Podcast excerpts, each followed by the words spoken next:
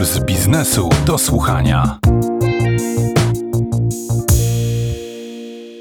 Kłaniam się Państwu. To jest Puls biznesu do słuchania, a ja nazywam się Bartek Majer. Na początku listopada cała Polska szła zwykle tłumnie na cmentarze. Mam nadzieję, że w tym roku z oczywistych powodów tak jednak nie będzie, że dla własnego i cudzego bezpieczeństwa groby będziemy odwiedzać zdecydowanie mniej tłumnie i nie tylko w Dzień Wszystkich Świętych oraz Zaduszki. Nie zmienia to faktu, że właśnie teraz, jak co roku, nasze myśli kierujemy mniej ku sprawom przyziemnym i codziennym, a bardziej ku tym wzniosłym i nieprzemijającym. Dlatego dzisiaj Zgodnie zresztą z zapowiedzią Pawła Sołtysa sprzed tygodnia, proponuję Państwu wyznanie. Dokładniej kilka wyznań i rozmowy o ich stosunku do zarabiania, wydawania, inwestowania. A rozmówców mamy z najwyższej półki. Tym bardziej serdecznie zapraszam. Puls biznesu do słuchania. Czy pamiętają Państwo Ziemię obiecaną Andrzeja Wajdy? W jednej ze scen tego filmu młody żydowski finansista Moritz Welt deklaruje, że nigdy nie przeszedłby na protestantyzm. W zborze są cztery gołe ściany i tak pusto, jakby się interes miał za chwilę zlikwidować. Poza tym, cóż to za firma protestantyzm? Papież to jest firma, wyjaśnia swoim przyjaciołom. Dzisiaj człowiek tak pragnący zdobycia wielkich pieniędzy jak Moritz Welt z pewnością trochę inaczej podszedłby do ewentualnej konwersji. Dlaczego? Wystarczy spojrzeć na mapę Europy.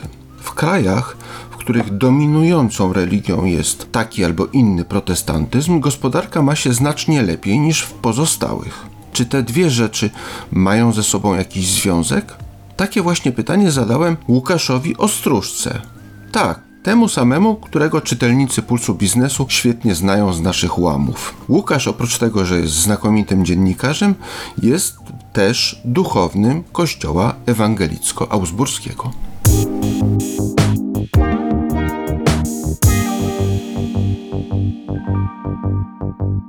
Spostrzeżenie o pustych ścianach jest rzeczywiście prawdziwe i poparte faktami, szczególnie jeśli weźmiemy pod uwagę kościół nie tyle luterański, co reformowany, czyli tej reformacji szwajcarskiej, bo rzeczywiście to było jedno z założeń, żeby pozbyć się wszelkich wizerunków Boga i wizerunków postaci biblijnych czy historii biblijnych z kościołów. Dlatego te kościoły reformowane są rzeczywiście w swoim wyglądzie bardzo surowe i to też się przekłada chyba dosyć mocno na sposób życia, czy przekładało się na sposób życia ludzi związanych z reformacją. W kościołach luterańskich jest trochę inaczej, bo jednak Luther powiedział, że te wszystkie wizerunki i obrazy w kościele, no, choć nie mogą być obiektem kultu, to jednak tłumaczą jakoś ludziom historie biblijne, czy pokazują te historie biblijne. Ale tutaj też dotykamy tego pierwotnego założenia, to znaczy protestantyzm od samego początku kładł mocno nacisk na edukację. Luther wręcz mówił, że każdy musi się nauczyć czytać, żeby czytać Biblię. A jak się już nauczył czytać, no to był człowiekiem bardziej świadomym, bardziej otwartym. I to przekładało się na inne sfery życia, na sferę społeczną, polityczną, no i też gospodarczą. Protestantyzm od początku też kładł nacisk, dosyć mocny nacisk na odpowiedzialność, taką indywidualną odpowiedzialność. Z jednej strony odpowiedzialność przed Bogiem, za siebie, za to, kim się jest, co się robi, jak się żyje, ale też za odpowiedzialność za siebie nawzajem w społeczeństwie. I myślę, że tutaj można się doszukiwać tego, co miało później wpływ na życie gospodarcze w tych krajach, które wspomniałeś. Rzeczywiście jest tak, że kraje, które są protestanckie, nawet jeśli dzisiaj nie są już protestanckie, są mocno zalicyzowane, ale w przeszłości były tymi krajami protestanckimi, one mają troszeczkę inny model życia gospodarczego, tak bym to określił, inne nastawienie do gospodarki, do, do tego, jaka jest rola gospodarki w społeczeństwie. I to widać w Skandynawii na przykład, to widać w tych krajach związanych z anglikanizmem, czyli jeszcze z, jeszcze z kolejnym innym nurtem reformacji. To widać w Niemczech, to widać w krajach niderlandzkich. Musimy pamiętać, pamiętać o tym, że protestantyzm nie jest jednolity. Nie można powiedzieć, że jest jeden protestantyzm na całym świecie. Inna jest reformacja, tak jak mówiłem, szwajcarska, która była związana z Zwinglim i z Calvinem. Ona była bardzo surowa, bardzo taka jeśli chodzi o życie gospodarcze oszczędna. Inna była reformacja luterska, rozpoczęta przez Marcina Lutra w Niemczech. Inaczej jeszcze ta reformacja kształtowała się w Skandynawii, no i zupełnie inaczej w Wielkiej Brytanii czy w całym Imperium Brytyjskim, gdzie zrodził się anglikanizm. Później pojawiły się kolejne fale protestantyzmu, już zupełnie innego, związanego z Kościołem Zielonoświątkowym, choćby z kościołami baptystycznymi.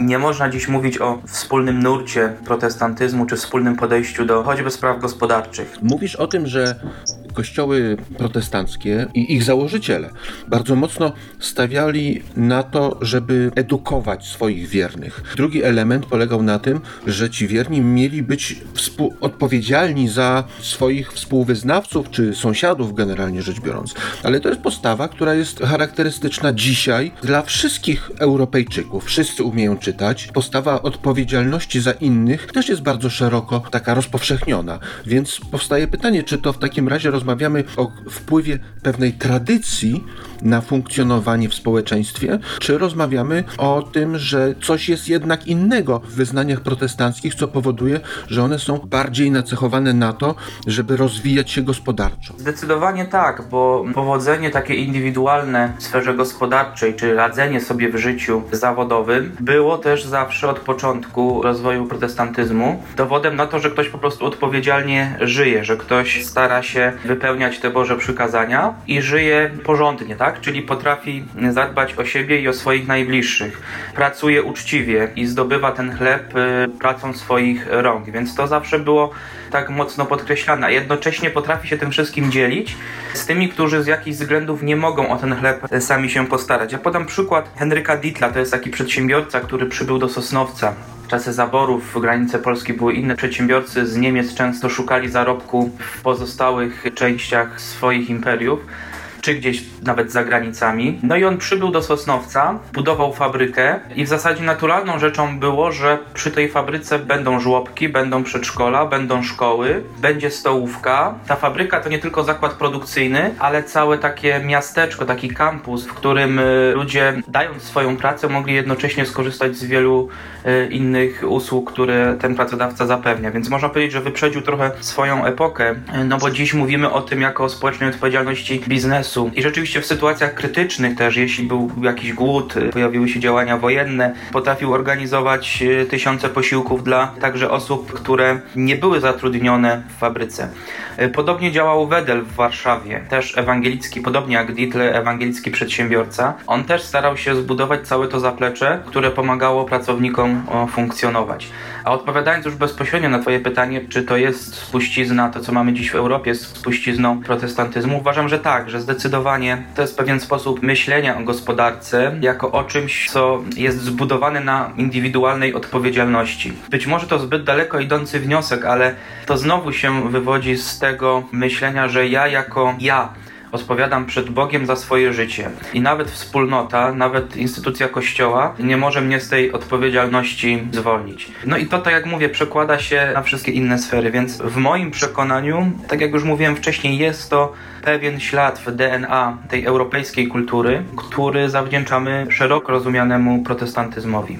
Można by było powiedzieć, że protestanci w pewien sposób wyprzedzili wyznawców innych religii dziesiątki czy nawet setki lat temu swoim podejściem do biznesu, swoim podejściem do inwestowania i dzisiaj jakby zbierają procent od tego. Pytanie, czy w dalszym ciągu podejście protestantyzmu i innych, nawet chrześcijańskich religii do robienia pieniędzy różni się na tyle istotnie, że protestanci dalej są tak do przodu w tej sferze? Znowu tutaj ciężko mówić o protestantach jako całości, tak? Bo naprawdę ten protestantyzm różni się bardzo mocno. A na przykład w twoim kościele? E, w moim kościele? No mój kościół widzisz e, tutaj też jest bardzo różnorodny, e, bo mój kościół powstał z kilku różnych kościołów w zasadzie. Został scalony po odzyskaniu mm, wolności, po odzyskaniu niepodległości przez Polskę. My jesteśmy małym kościołem i nie mamy wypracowanego takiego wspólnego modelu podejścia do e, kwestii gospodarczych. E, nasi wierni mają różne poglądy, mają różne zapatrywania na różne kwestie. My jesteśmy dalecy od takiego unifikowania wszystkiego. To myślę, że też jest cecha protestantyzmu generalnie, a szczególnie luteranizmu, że dla nas nie jest problemem to, że mamy różne opinie i różne punkty widzenia. Wręcz jest to ubogacające i traktujemy to jako pewnego rodzaju skarb. I nie jest to w tym momencie jaki PR-owy slogan, że jesteśmy jednością w różnorodności, mm, ale to autentycznie jest część naszej tożsamości. To znaczy, nie lubimy, gdy ktoś z góry nam narzuca pewien wspólny punkt widzenia. Taka wolność osobista, czyli brak narzuconego jednego schematu funkcjonowania, przekłada się na wolność gospodarczą i to chyba faktycznie jest sedno tego, o czym rozmawiamy. W pewnym sensie tak, bo tak jak powiedziałem, no to jest część naszej tożsamości. To, że mamy prawo do swojego zdania i że mamy prawo, a wręcz obowiązek brać odpowiedzialność y, za swoje życie, za swoje decyzje. A przy tym cały czas musimy, zobligowani jesteśmy sami przez siebie do tego, by się edukować, by poznawać, by czytać, by się zastanawiać, by stawiać też, też w kontekście religijnym krytyczne pytania, odważne pytania, bo tylko na podstawie takiej szczerości możemy poszukiwać tych, tych prawdziwych, dobrych odpowiedzi. To bywa też trudne, tak? Bo nasz Kościół na przykład jest zarządzany demokratycznie, to znaczy władzę taką ustawodawczą sprawuje synod Kościoła, który składa się i z osób ordynowanych, duchownych i z osób świeckich. Władzę wykonawczą sprawuje konsystorz, również składający się z osób świeckich i duchownych. To jest trudna kultura organizacyjna, bo raz, że jest czasochłodna, a dwa, że wymaga od nas otwartości na poglądy innych ludzi. Ale wydaje mi się, że pewnego rodzaju wypaczenie religii, z którym mamy do czynienia szczególnie w Ameryce, jest większym problemem dla tej religii. Mam na myśli tutaj na przykład to, że niektóre osoby, tacy na przykład telewizyjni kaznodzieje w Ameryce, w Stanach Zjednoczonych, robią sobie tak naprawdę biznes z religii czy z kościoła. Tak, to jest duże zagrożenie. E, Ja należę do kościoła luterańskiego, który też funkcjonuje w Stanach Zjednoczonych i który mocno ostrzega przed tymi telewizyjnymi kaznodziejami bardzo często. Zjawisko, o którym mówisz, ono jest szczególnie, nie tylko w Stanach, ale szczególnie mocne i niebezpieczne w Ameryce Południowej. Tak zwane mega kościoły, tak zwani pastorzy telewizyjni, związani mocno z teologią sukcesu, która rzeczywiście sieje spustoszenie w społeczeństwie, sieje spustoszenie takich osobistych relacjach ludzi z Bogiem, no i negatywnie czy źle wpływa na samo życie tych ludzi. Teologia sukcesu w dużym skrócie i w dużym uproszczeniu mm, mówi człowiekowi, że jeśli będziesz wierzył, jeśli uwierzysz, jeśli zwiążesz się z tym, a nie z innym kościołem, no to osiągniesz w życiu sukces, to znaczy będziesz zdrowy, bogaty, będziesz miał wszystko, czego ci potrzeba. Mm, I to jest po prostu kłamstwo, to jest e, mamienie ludzi, to jest żerowanie na ludziach, którzy często są w tych takich najgorszych sytuacjach życiowych, to znaczy nie mają takiego poczucia, że mają szansę w życiu, że mogą wyjść z tych trudności. Dla mnie to jest grzech, dla mnie to są fałszywi prorocy, którzy wykrzywiają Ewangelię, wykrzywiają obraz Ewangelii dla własnych zysków. I to rzeczywiście, tak jak powiedziałeś, to jest duży problem nie tylko religijny, duchowy, ale także gospodarczy, bo zdesperowani ludzie żyjący na przykład w slumsach brazylijskich są w stanie przyjść do mega kościoła, oddać ostatnie pieniądze, które mają, żeby kupić książkę lidera, wierząc, że tam będzie zapisana recepta na sukces, na pieniądze i, i, na powodzenie w życiu. Później tego lidera widzą na scenie, pięknie ubranego, z biżuterią. Później widzą, że ten lider odjeżdża samochodem za kilkaset tysięcy dolarów. No i myślą sobie, że rzeczywiście, no może to jest recepta na sukces. A to jest wielkie kłamstwo, które z Ewangelią i z przesłaniem Jezusa Chrystusa nie ma nic wspólnego. Dziękuję Ci bardzo za rozmowę. Naszym gościem był Łukasz Ostróżka, który jest duchownym Kościoła Ewangelicko-Augsburskiego, a oprócz tego dziennikarzem Pulsu Biznesu. Dzięki bardzo i pozdrawiam wszystkich serdecznie. Puls biznesu do słuchania. Kilka lat temu Wielka Brytania, jako pierwszy niemuzułmański kraj na świecie, wypuściła obligacje zgodne z zasadami szariatu. W tym momencie zapewne część z Państwa zaczęła się zastanawiać, czym właściwie różnią się takie muzułmańskie obligacje od obligacji tradycyjnych. Takie też pytanie zadałem na samym początku rozmowy profesor Katarzynie Górak-Sosnowskiej, która kieruje Zakładem Bliskiego Wschodu i Azji Środkowej w Szkole Głównej Handlowej w Warszawie. Thank you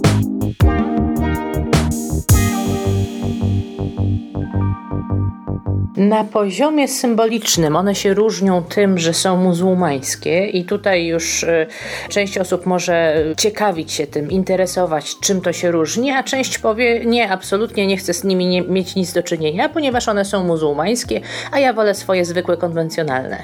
Tutaj przede wszystkim chodzi o to, żeby one były zgodne z dwiema tak naprawdę zasadami takimi z, związanymi z bankowością muzułmańską, czyli tym, że nie należy podejmować ryzyka, e, nie należy zarabiać na samym fakcie posiadania czegoś, to coś musi pracować, czyli nie jest tutaj tak jak u nas, że odkładam sobie pieniądze na konto i, i na oprocentowanie, jakie by ono nie było, nawet jeżeli małe, to jednak te pieniądze pracują. Tutaj tego nie ma. No i to jest właśnie z kolei zasada zakazu lichwy jako takiej. Dosyć długo zastanawiano się, w jaki sposób takie obligacje muzułmańskie, czyli sukuk, zresztą sukuk to jest liczba mnoga od słowa sak, to z kolei oznacza czek i to jest dokładnie to pochodzenie które dotarło i do naszego języka, co wskazuje na to, że Arabowie od dawien, od dawien dawna trudnili się handlem, trudnili się też i rozliczeniami finansowymi. To było dosyć kłopotliwe, ponieważ no, papier wartościowy tak naprawdę jest no, ulokowaniem środków finansowych. No i w przypadku niektórych, zwłaszcza jako takich instrumentów pochodnych, na rynku finansowym pojawia się pytanie o zmianę jego wartości. Przecież zakładam, że to wzrośnie, spadnie ta wartość, no spadnie raczej nie powinnam zakładać. I tutaj rzeczywiście pojawił się problem, jeżeli chodzi o finanse muzułmańskie, w których właśnie zakłada się, że nie ma tego elementu ryzyka jako takiego. To trudno chyba założyć, bo cały rynek kapitałowy opiera się na tym, że jednak jest pewne ryzyko, a im to ryzyko jest większe, tym potencjalny zarobek, a także strata może być większa. Tak, ale to z kolei można obchodzić na różne sposoby. Z takich instrumentów, na których zresztą też się te obligacje opierają, można wymienić na przykład y, od sprzedaż z prowizją. Czyli oto nie daje na przykład y, bank y, pożyczki na zakup, dajmy na to nie wiem czego, samochodu, tylko ten samochód nabywa dla zainteresowanego klienta i odsprzedaje go po wyższej cenie niż zakupił. I to jest jak widać mniej więcej to samo, co by wystąpiło u nas, z tym, że ta marża banku, no to byłaby naszymi odsetkami. W przypadku obligacji z kolei możemy na przykład zastosować rozwiązanie takie ala spółka komandytowa. Czyli kupując obligacje, zawieram spółkę z tą instytucją, która jest emitentem. Ona w naszym imieniu podejmuje jakieś działania i potem się dzieli zyskiem z tych działań, no i ja mam z tego swój jakiś tam urobek.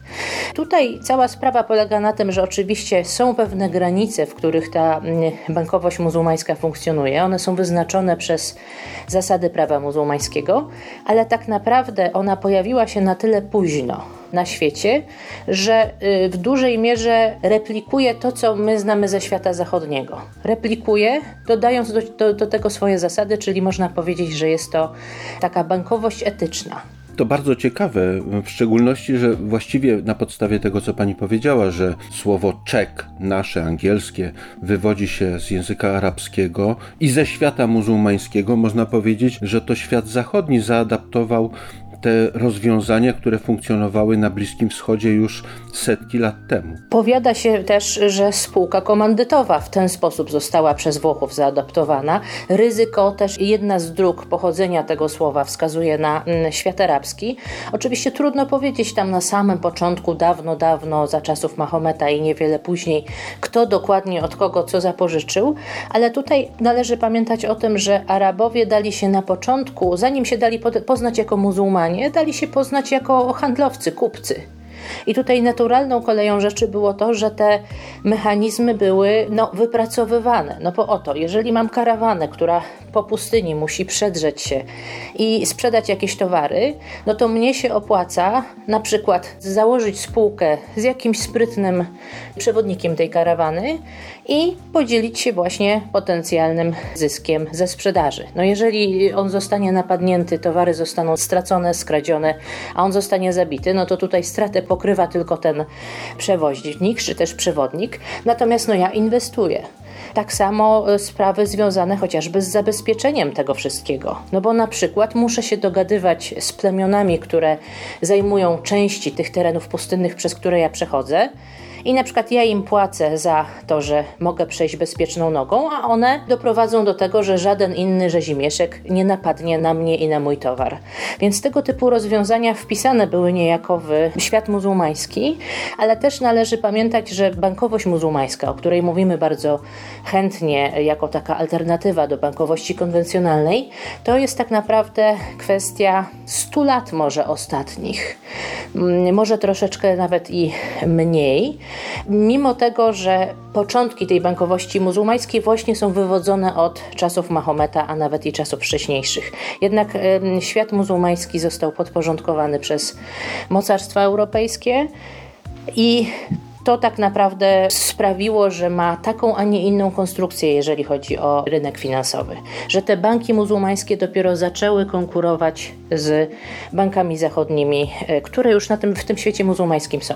Na czym może polegać dla niemuzułmanina atrakcyjność bankowości islamskiej? Myślę, że może polegać na tym, że jest inna, czyli być może, jeżeli wszyscy się y, będą poddawać kryzysowi w sposób konwencjonalny, bo są oparci na tych samych mechanizmach, być może ta muzułmańska bankowość będzie bardziej odporna na ten kryzys. Tutaj nawet są różnego rodzaju badania. Jedne wskazują na to, że bankowość muzułmańska jest bardziej odporna ze względu na ten kręgosłup etyczny.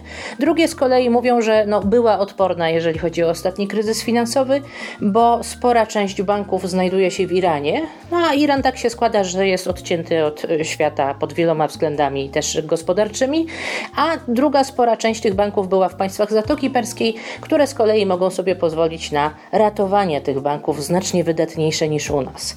E, ale no jest to na pewno coś nowego, coś ciekawego, i być może coś dobrego, ponieważ znowuż nam się dosyć często kojarzy, że ten szejk przysłowiowy z y, Zatoki Perskiej siedzi na pieniądzach, śpi na pieniądzach z ropy i w zasadzie to on się na niczym więcej nie zna. Od trafiła mu się y, ropa naftowa, czy tam gaz ziemny w przypadku Katarczyków.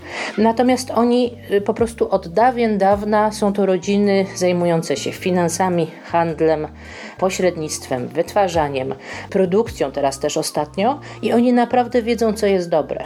Chodzi mi o to, że nawet jeżeli sami czegoś nie robią bezpośrednio, to mają do tego odpowiednich ludzi. Innymi słowy, produkty, które będą dla nich e, przeznaczane, no a umówmy się, że te e, obligacje z tegoż pewnie banku brytyjskiego były skierowane nie tylko na rynek lokalny, bo akurat muzułmanie w Wielkiej Brytanii należą do najniższych, e, jeżeli chodzi o zarobki segmentów w strukturze społecznej. Oni są ubożsi niż przeciętny Brytyjczyk to pewnie klientem docelowym mieli być właśnie inwestorzy z Zatoki Perskiej. Czyli jest spora szansa na to, że możemy po prostu kupić produkt no, taki dobrej jakości. Chociaż oczywiście zależy to od tego, na kogo trafimy. Wspomniała już Pani o czymś takim jak ubezpieczenie. Ubezpieczenie jest immanentnie związane z ryzykiem, więc powstaje pytanie, czy oprócz bankowości islamskiej funkcjonuje coś takiego jak ubezpieczenia islamskie. Jak najbardziej. Jest to nowsza branża, jednak mimo wszystko zaczęto od bankowości, tylko tak naprawdę znowu wszystko zależy od tego, jak na to popatrzymy. Bo i bankowość, i ubezpieczenia mają swój element polityczny. One powstały jako takie produkty polityczne, których celem było przeciwstawienie się zachodniemu porządkowi kapitalistycznemu. Pokazanie, że my, muzułmanie, my możemy mieć swoje własne banki, swoje własne ubezpieczenia. I teraz te ubezpieczenia nazywają się takaful. To jest tak naprawdę wzajemne gwarantowanie za siebie. To mniej więcej w ten sposób można przetłumaczyć. I w myśli muzułmańskiej były związane, no właśnie znowuż z, z przeciwstawieniem się tej myśli zachodniej, e, że oto członkowie społeczności e, wiernych sami sobie zapewniają pomoc. Czyli jeżeli powiedzmy jestem e, członkiem jakiejś grupy sąsiedzkiej, spaliło mi dom, to powinni mi wówczas inni członkowie tej społeczności no, w jakiś sposób pomóc. Można to też zinstytucjonalizować, czyli na przykład każdy z nas wpłaca co miesiąc 10 zł na specjalny fundusz i potem w razie co, jeżeli komuś jest potrzebne, dostaje z tego funduszu zabezpieczenie. I to jest ta taka najczystsza forma ubezpieczeń muzułmańskich. No ale oczywiście, no, jaki ja mam z tego urobek, że tylko i wyłącznie wpłacam pieniądze i w razie co mam zabezpieczenie na wypadek, gdyby mi się coś stało.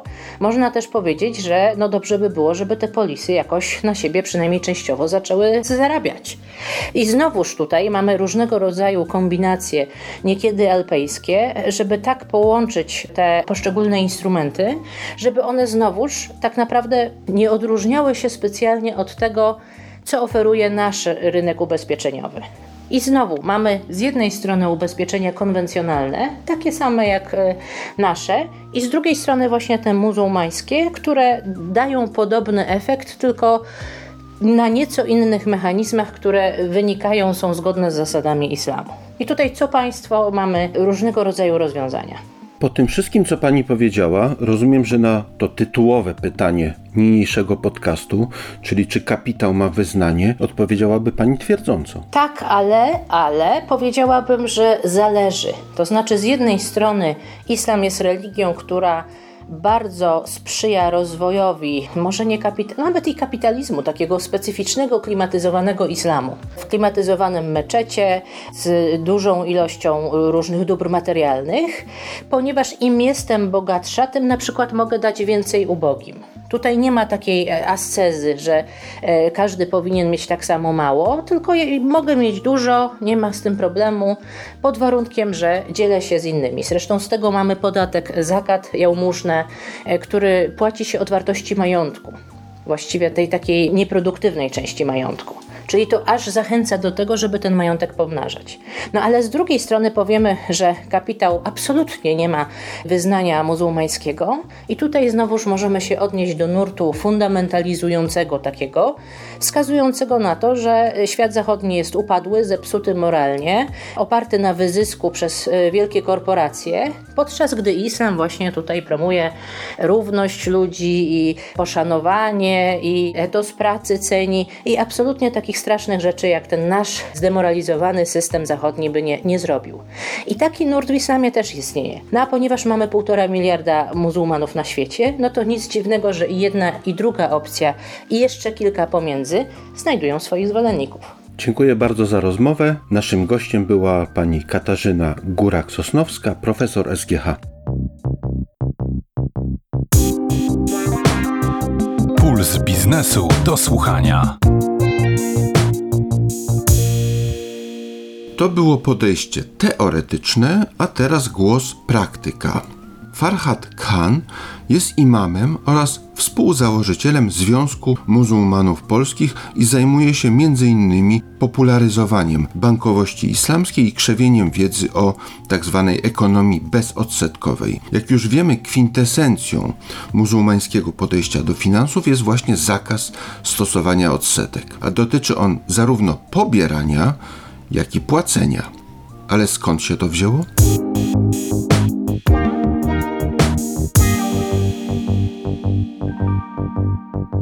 Słowo arabskie określające odsetki to jest słowo riba. Riba. Riba w języku arabskim oznacza powiększenie, zwiększenie. Po pierwsze, jest to sprzeczne z naturalnym porządkiem wszechrzeczy. Jak sobie zobaczymy na rozwój e, wszelaki w naturze, to odbywa się on wręcz, można powiedzieć, przeciwnie do tego, w jaki sposób rośnie ilość pieniądza odsetkowego w ekonomii. Czyli powiedzmy, jest dziecko, dziecko się szybko rozwija, jest młodzieniec, jest dojrzały człowiek i powoli, powoli starzeje się. Na początku jest szybki wzrost, później pewna stabilizacja i, i spadek. Jak pan zobaczy ilość pieniądza w gospodarce, w jaki sposób rośnie, w jaki sposób rośnie dług tego pieniądza, dług de facto, to pan zobaczy, że na początku rośnie on bardzo powoli, powoli, powoli, powoli i nagle jest bum, wzrost wykładniczy wysoko w górę. To jest przeciwieństwo. To jest, w islamie mówi się, że lichwa, odsetki, ryba to jest matka wszelkiego zła. Matka wszelkiego zła, zarówno jeśli chodzi o stosunki społeczne, o wzajemne relacje pomiędzy ludźmi, ponieważ ta gonitwa za pieniądzem powoduje, że tracimy wartości e, ważniejsze, jak przyjaźń, jak rodzina, jak miłość z naszych oczu. Z drugiej strony, jak sobie spojrzymy na ten zakaz stosowania odsetek, to z kolei środowisko naturalne ulega degradacji, e, ciągłej degradacji. I te dwie rzeczy, czyli stosunki społeczne, degradacja tych stosunków społecznych, jak również degradacja środowiska, to są takie niereligijne podstawy stosowania zakazu odsetek, A religijne? a religijne to jest nakaz Boży w Koranie. W Koranie jest powiedziane wyraźnie: ten, kto stosuje odsetki w swoim życiu, ten wydaje wojnę Bogu i jego wysłannikowi. Nie ma żadnego innego grzechu, który jest tak mocno zdefiniowany.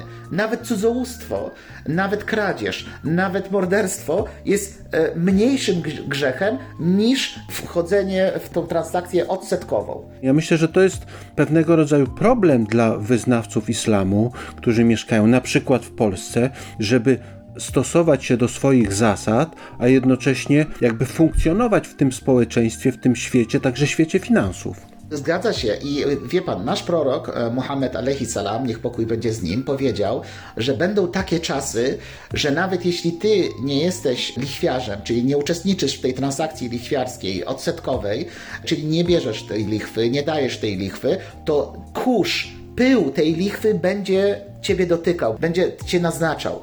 I teraz, co to znaczy? Wyobraźmy sobie taką sytuację, że ja na przykład nie mam konta. No teraz nie mogę nie mieć konta, bo każdy pracownik musi mieć konto. Konto jest oprocentowane. No to jeśli jest oprocentowane, to uczestniczę w procederze lichwiarskim.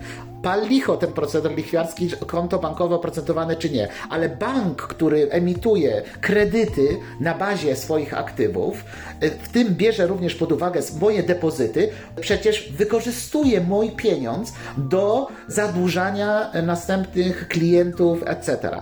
Państwo które uczestniczy w procederze lichwiarskim, tak, emitując pieniądze w obligacjach i później ściągając pieniądze w podatkach ode mnie, też uczestniczy w procederze lichwiarskim. Nie ma takiej konieczności, nie ma takiej w ogóle podstawy, ale ja muszę z tym żyć. Jak pan i inni muzułmanie sobie z tym radzą w Polsce? No tak, jest oczywiście y, taka możliwość, że ja, jeśli na przykład coś zarobię na odsetkach, czy uczestniczę w tym procesie odsetkowym, no, zmuszony niejako, to muszę płacić co y, roku zakat. Zakat to jest taka jakby dobrowolna danina na rzecz potrzebujących, biednych, chorych, tych, którzy, y, że tak powiem, no nie wiem, ulegli jakiejś katastrofie, jakiemuś wypadkowi podczas podróży. I ja 2,5% od zgromadzonego majątku, który jest czy to w pieniądzu, czy to w złocie, czy to w srebrze, czy to w, w innych aktywach, muszę zapłacić właśnie y, taką daninę. Muszę, to jest jedna rzecz, ale też chcę. Dlatego, że mechanizm zakatu jest jakby przeciwieństwem lichwy. Niektórzy nazywają na przykład, że to jest tak zwany ujemny procent. Czyli jeśli ja złożę depozyt w banku islamskim, to de facto nie powinien mi on narastać, tylko on, on powinien być obciążony właśnie takim demurażem, czy tym ujemnym oprocentowaniem, tak? Minus tam 2,5%. To jest pierwszy sposób radzenia sobie z środowiskiem e, takim odsetkowym. Oczywiście drugim sposobem to jest nieuczestniczenie w transakcjach, które rzeczywiście mają bardzo duży element tego lichwiarskiego czy odsetkowego pieniądza, no na przykład udzielanie pożyczek, czy branie pożyczek na, na kredyt, na przykład, nie wiem, 20-30%. Oczywiście są wyjątki od tej sytuacji, tak? Bo jeśli ktoś jest bardzo potrzebujący i nie ma pieniędzy, nie może kupić domu, a na przykład teraz jest, nie wiem, 0,5 czy 1% kredyt hipoteczny, to ludzie wolą się zapożyczyć i płacić ten kredyt hipoteczny, niż na przykład płacić bardzo wysoki czynsz, tak? Także tu są pewne wyjątki. Czy muzułmanie nie zaciągają kredytów hipotecznych? Znaczy, oczywiście, że zaciągają, tak samo jak piją alkohol, tak samo jak palą papierosy, tak samo jak cudzołożą, ale to jest grzech. I teraz jest pytanie o sposób oczyszczania się z tego grzechu. Nie ma ludzi bezgrzesznych. A czy można pogodzić wyznawanie islamu z inwestowaniem, czy wręcz grą giełdową? Tak, giełda z kolei jest obarczona pewnym ryzykiem. I teraz jest powiedziane też w Koranie: ryba jest zakazana, ale handel jest dozwolony. Całe to zamieszanie z e, lichwą i e, z odsetkami i z zyskiem ma swoje podstawy w braku odróżnienia, że odsetki, gdzie upływ czasu decyduje o wzroście, a handel, gdzie wysiłek, gdzie pewnego rodzaju wiedza, praca decyduje o wzroście, to są dwie różne rzeczy. I teraz ja mogę handlować, gdzie jest na przykład kupuję towar za X, sprzedaję za Y. Mogę brać udział w przedsięwzięciach. Giełda jest tego typu pośrednikiem w udziale w przedsięwzięciach, tak?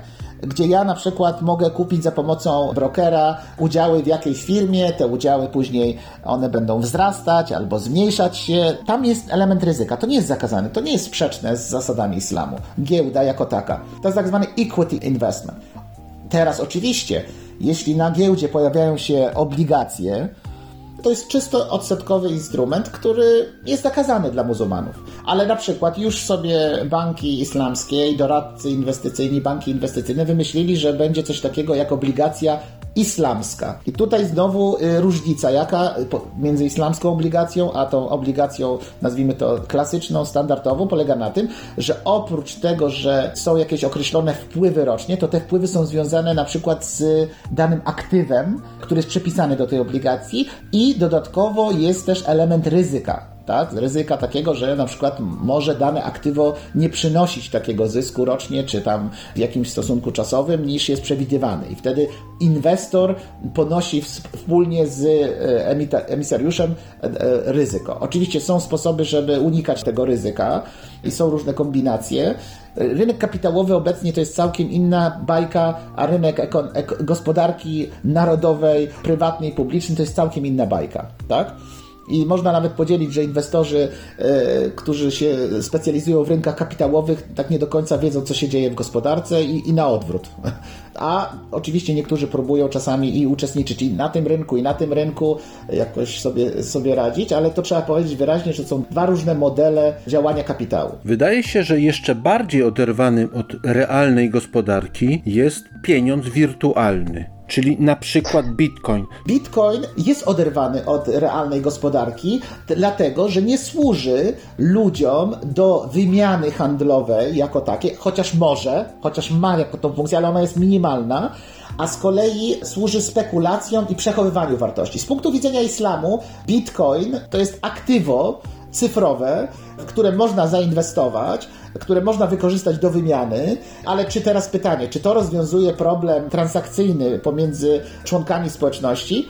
Częściowo tak, ale oprócz bitcoina są jeszcze różne inne waluty wirtualne, ale też mogę powiedzieć, że są też na przykład w Europie takie trzy przypadki, gdzie jest waluta wirtualna bezodsetkowa, na przykład Sardex w Sardynii, jest y, Bristol Pound w Wielkiej Brytanii i jest jeszcze coś takiego, co się nazywa Utrechtische Euro, czyli utrechckie euro w Holandii. I tam pojawiły się organizacje, które powiedziały sobie tak: My lokalnie zorganizujemy sobie środek wymiany, który będzie nieoprocentowany, który będzie de facto służył społeczności i służył środowisku i będzie zapewniał płynność. I teraz lokalnie te eksperymenty rozpoczęła holenderska fundacja Social Trade Organization, z którą ja współdziałałem, i ona też jest jakby przeciwna odsetkom w tym tworzeniu kapitału.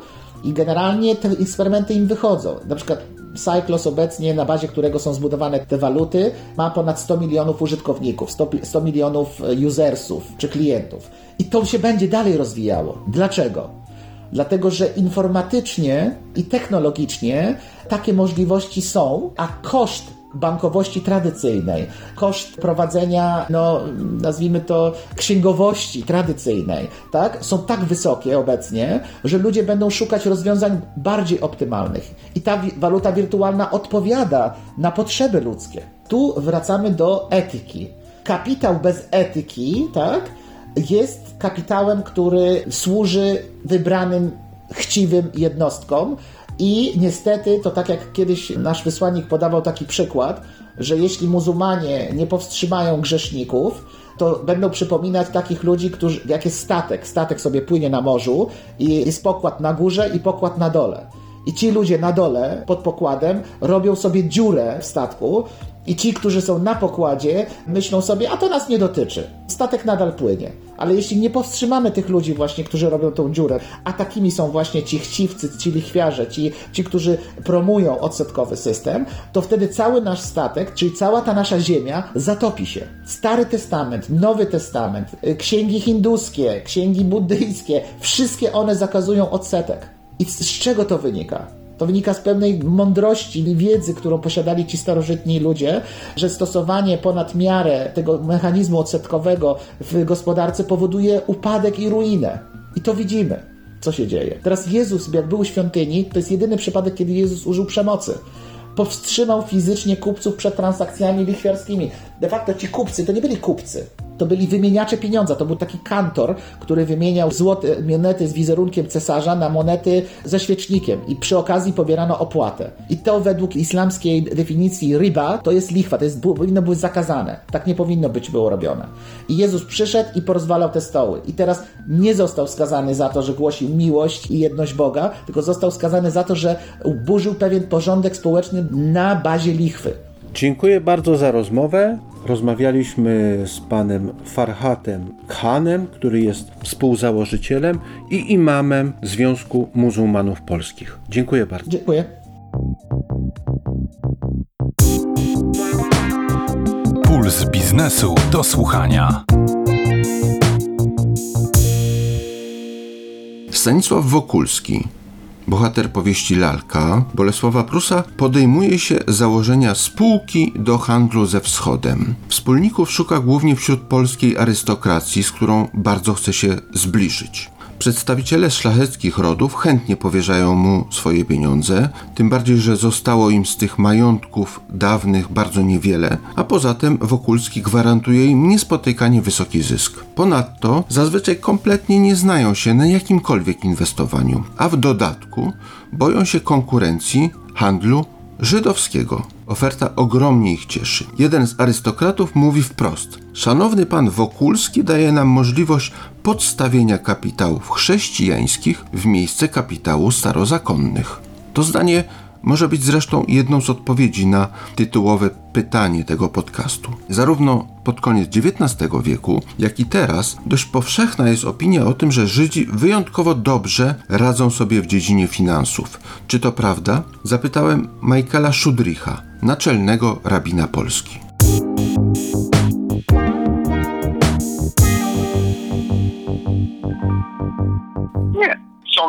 Którzy tak, są Żydzi, którzy nie. Ja myślę, to jest fałsz. Znajdę bardzo dobry katolicki biznesman, żydowski biznesman, hindu, hinduicki biznesman, no, shinto biznesman. To jest, są ludzie, którzy ma dobre podejście do biznesu, są tych, którzy nie ma. Czy jest coś takiego, w co powinien inwestować pobożny Żyd i coś takiego, w co nie powinien inwestować? Nie powinno inwestować w coś, które jest niemoralne. Nie powinno inwestować w sprzedane narkotyki. Nie po, powinno być związane skradzone rzeczy. A co do pozostałych rzeczy, tutaj jest swoboda. Proszę dawać mi nie przykład. Czy na przykład inwestycje w firmy, która produkuje amunicję, uzbrojenie? To jest podstawowa moralność. Jeżeli będzie inwestować na coś, który główny cel to jest mordować ludźmi, ja jestem przeciwko. Tak ja rozumiem judaizm. Jak na każdy inny religię, to nie znaczy, że każdy Żyd będzie słuchać, co judaizm mówić. Tak samo nie każdy katolik będzie słuchać wszystkiego, który Kościół mówi. Co oprócz zysku powinno być ważne dla Żyda w inwestowaniu? Cały fokus w życiu powinno być na pełne wolę Boga, studiowane Tora. To znaczy zarabiać to jest umożliwić moje możliwości na studiowane Tora i moje, pełne moje obowiązki religijne. Czy są jakieś nakazy dotyczące dzielenia się zyskiem i oszczędzania? To znaczy ogólne to jest, że człowiek nie powinien zarabiać więcej jak 1,6. To znaczy 1,5 to jest 20%, to jest trochę mniej 1,6 powinien być twoje zysk. Jedna szósta. Tak, 1 szósta. Są osoby, które zarabiają znacznie, znacznie więcej. Czy to już jest Pana zdaniem jakaś niemoralna postawa? Normalnie to jest 1 szósta to jest coś, które jest potrzebne na życie. Na przykład, jeżeli ja mam piekarnię i po wszystko moje koszty ja mogę zarabiać 1 szósta, dlaczego? To jest chleb, to jest coś, które jest potrzebne na życie. Ale na przykład, jeżeli ja mam sklep takie super eleganckie buty, które nie są potrzebne na życie. Mogę kupić zwykłe buty. Tam jest bardziej elastyczne, mogę zarabiać mniej więcej ile chcesz. To znaczy na rzeczy, które nie są potrzebne na życie, mogę zarabiać więcej. Coś, które jest potrzebne na życie, powinno być nie więcej jak 1 szósta. A czy jeżeli ktoś na tych podstawowych produktach, jak jedzenie, ubranie, zarabia więcej, to jest niemoralna postawa? To jest przeciwko tradycji żydowskiej. Czy są jakieś inne przepisy z tradycji, które określają to, jak należy zarabiać? No, bardziej to jest, czy to musi być uczciwy sposób. Nie mogę kłamać. I zawsze to jest problem na reklamy. Czy musi mówić coś, które jest prawda od produkt i nie coś, które jest e, nieprawdziwy. A na przykład kwestia związana z finansami i odsetkami, jakie od pożyczki się pobiera. Jak to jest regulowane? To jest różne, ale mogą być takie podstawowe. Jeżeli jest umowa, to musi być jasne od początku, ile procent to będzie. Partnerowi w biznesie nie należy pożyczać na procent? Oryginalne tak było i dzisiaj to jest, to jest jakaś forma, która jest albo przez sąd, albo to jest forma partnerstwa i nie pożyczka. Czyli są sposoby na to, żeby pożyczać w inny sposób i też zarabiać na tym? Tak. Dziękuję bardzo za rozmowę. Miłego Dziękuję. dnia.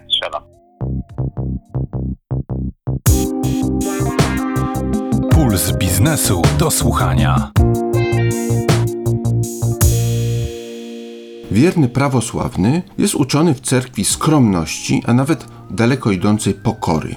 To w prawosławiu cenne wartości. Diametralnie inne wartości uważa się za cenne w biznesie. Na przykład, jeżeli ktoś chciałby robić karierę w korporacji, musiałby chwalić się swoimi osiągnięciami, pokazywać swoje najsilniejsze strony, a nawet toczyć pewnego rodzaju spory czy walkę. Czy można pogodzić bycie prawosławnym z robieniem takiej kariery? Zapytałem o to naszego kolejnego gościa, księdza Andrzeja Kuźmę, duchownego Cerkwi Prawosławnej i pracownika naukowego Chrześcijańskiej Akademii Teologicznej w Warszawie.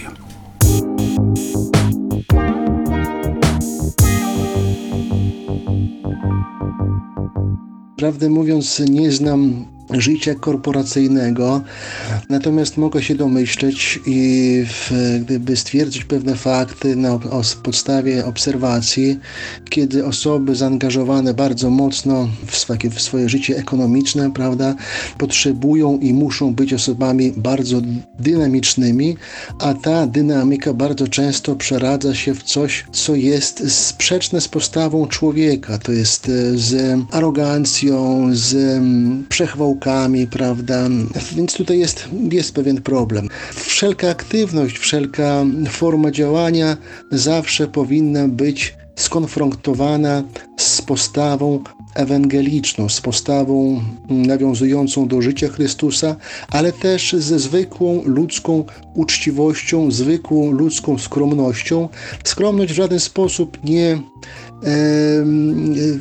nie dyskwalifikuje kompetencji ludzkich. Skromność ludzka bardzo często wręcz e, wydaje mi się może eksponować i pomagać w wydobywaniu tego, co jest kompetencją ludzką, z tym, co jest zdolnością ludzką. Chyba trudniej jest w tej sytuacji wyznawcom prawosławia robić szybkie i spektakularne kariery w korporacjach czy w ogóle w biznesie. Myślę, że w e, tym wypadku, jeśli biznes wymaga takiej postawy od człowieka, to rzeczywiście ta szybka kariera w tym momencie no, w jakiś sposób jest zahamowana, w jakiś sposób ona nie funkcjonuje tak, jakby funkcjonuje, jak potrzebowałoby do tego, powiedzmy, otoczenie, korporacja czy, czy biznes. A czy cerkiew prawosławna ma jakieś szczególne zalecenia dotyczące tego, jak jej wierni powinni postępować w kwestiach zarabiania pieniędzy, szczególnie takich dużych pieniędzy,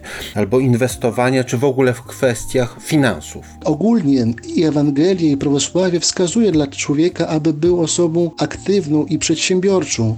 I tutaj możemy się odnieść do chociażby Ewangelii i do przypowieści, która mówi o tym, kiedy pewien pan, prawda, opuszczając e, swoje miejsce zamieszkania, powierzył majątek y, trzem osobom. Jeden otrzymał pięć talentów, drugi otrzymał trzy talenty, a ostatnia osoba otrzymała jeden talent. I cóż widzimy? Widzimy, że osoba, której powierzone zostały pięć talentów, w taki sposób obracała tymi zasobami, że e, osiągnęła kolejne pięć talentów, za co została pochwalona przez Pana. Kolejna osoba, prawda, która miała trzy talenty, w wyniku swoich działań, prawda, również osiągnęła przychody, które podwoiły się. Natomiast trzecia osoba, która miała jeden talent, prawda, zakopała go, schowała, dlatego że bała się, że coś się z nim stanie. I odpowiedź tutaj zarządcy, czy osoba, odpowiedź Pana wyraźnie wskazuje, że ta osoba postępowała niewłaściwie, nie umiała zrobić właściwego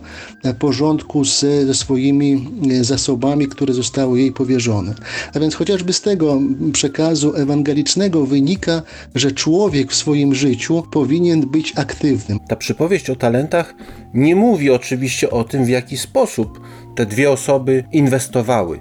A czy cerkiew prawosławna ma tutaj jakieś swoje wskazania? Bo można inwestować w sposób etyczny albo nieetyczny.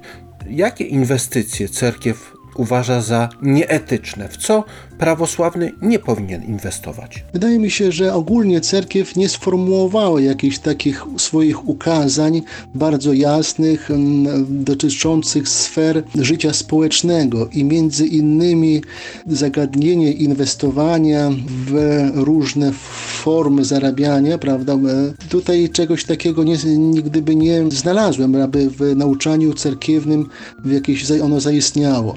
Niemniej jednak z etyki ewangelicznej, z etyki życia chrześcijańskiego, prawda, można wywnioskować i można wyrazić myśl, że człowiek może i powinien inwestować w rzeczy, które nie przeczą pewnym normom etycznym. Na przykład inwestujemy w jakąś sieć handlową, która zajmuje się rozprowadzaniem materiałów budowlanych, to jest rzecz na- naturalna i właściwa. Natomiast jeśli powiedzmy inwestujemy w jakieś nowe technologie, które służą tak przychodzi mi na myśl, prawda, no, e, ingerowania w funkcjonowanie płodu, czy prawda, tworzenie jakichś takich klinik, które zajmują się właśnie tą rzeczą nieetyczną, wówczas takie inwestowanie, rzecz jasna, staje się niewłaściwe i niedobre. Wspomniał ksiądz o giełdzie, a giełda różnie jest postrzegana. Nawet niektórzy ekonomiści twierdzą, że giełda jest związana z dużym ryzykiem. Niektórzy nawet mówią o hazardzie. Tymczasem hazard jako taki jest przez cerkiew zakazany, o ile się orientuje. Czy tutaj da się to pogodzić? Inwestowanie na giełdzie i bycie wiernym prawosławnym. Tak, rzeczywiście, hazard e, jest rzeczą, która jest niedobra dla człowieka i w ukazaniach zarówno kanonicznych, jak też w ukazaniach czysto takich duchowych wskazuje się, aby człowiek tego unikał, dlatego że hazard e, jest rzeczą bardzo niebezpieczną. Ja myślę, że osoby, które z tym się zetknęły albo z tym się parają, wiedzą, że to jest rzecz bardzo niebezpieczna.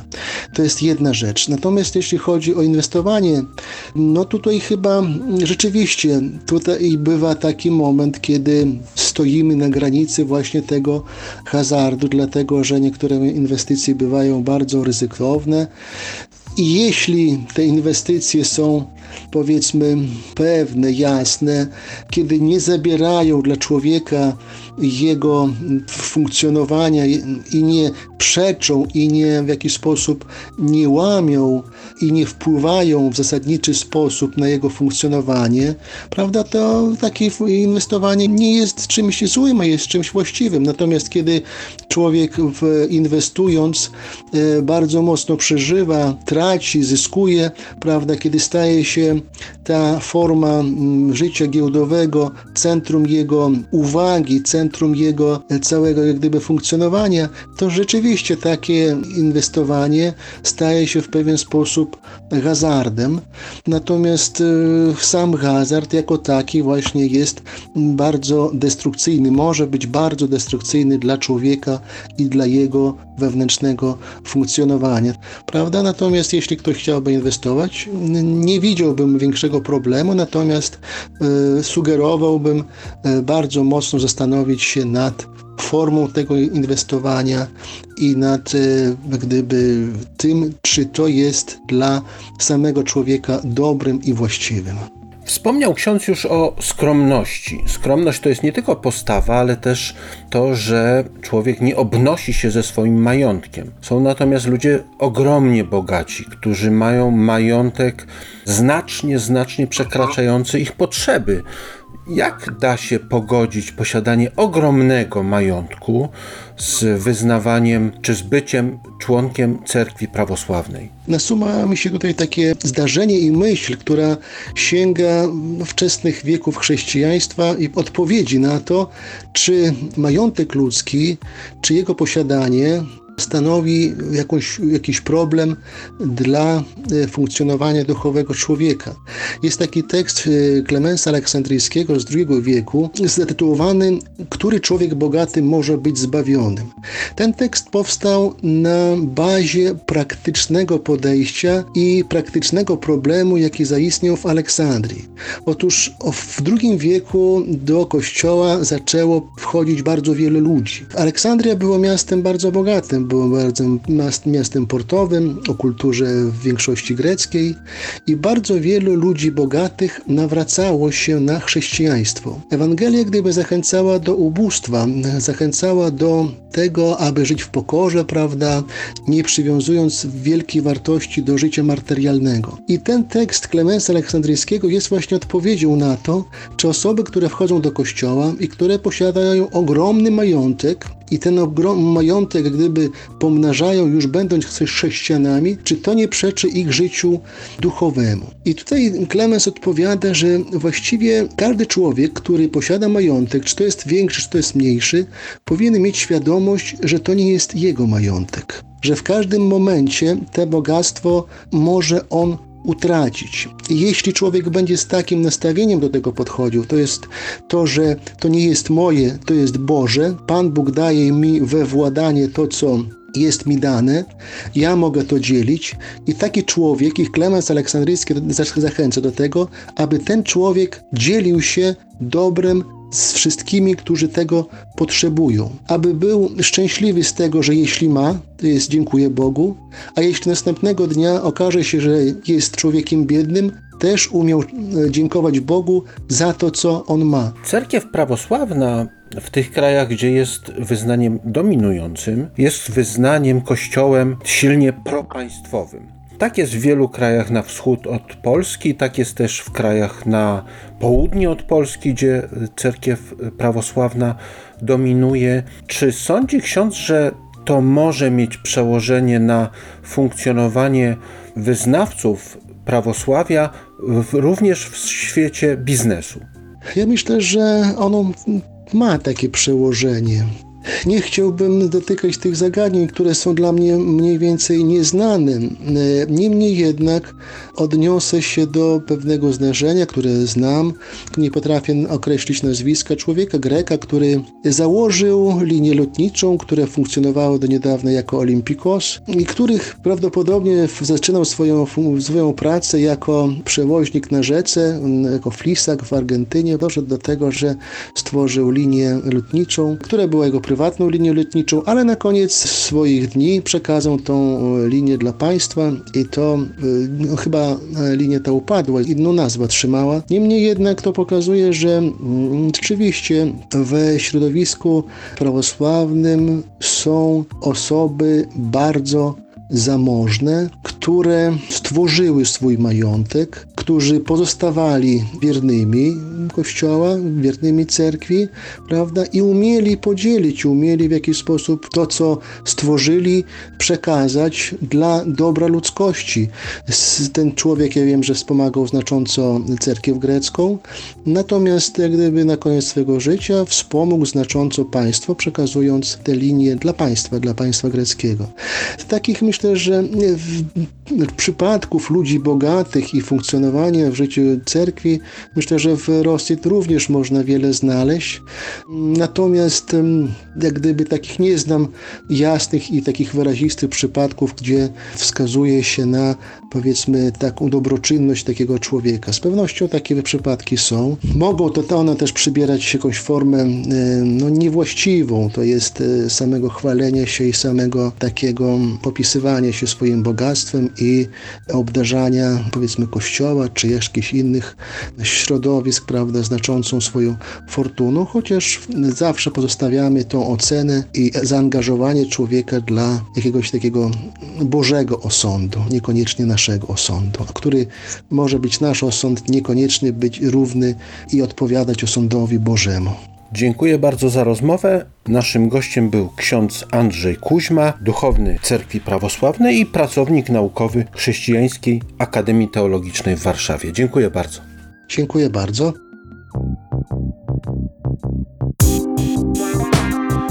Puls biznesu do słuchania. Mówi się, że pierwszy milion trzeba ukraść. Kradzież jest poważnym grzechem, zarówno dla wyznawców islamu, jak i judaizmu, a także wszystkich odłamów chrześcijaństwa. Również niewierzący uważają ją za naganną.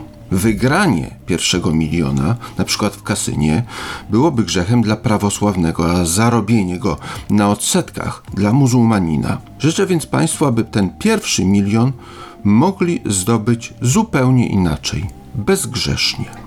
Od kilku tygodni każdy z nas świetnie zna się na tenisie. Za tydzień będziemy się znali jeszcze lepiej, bo Paweł Sołtys zaprosi wszystkich na kort, gdzie porozmawia z ekspertami, którzy tenisem zajmowali się na długo przed tym, jak Iga Świątek wygrała French Open.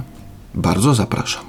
I jeszcze przypomnę, że wszystkie odcinki Pulsu Biznesu do słuchania są dostępne w aplikacjach podcastowych, a także na stronie pb.pl ukośnik do słuchania. Bartek Majer, bardzo Państwu dziękuję i do usłyszenia. Puls biznesu do słuchania.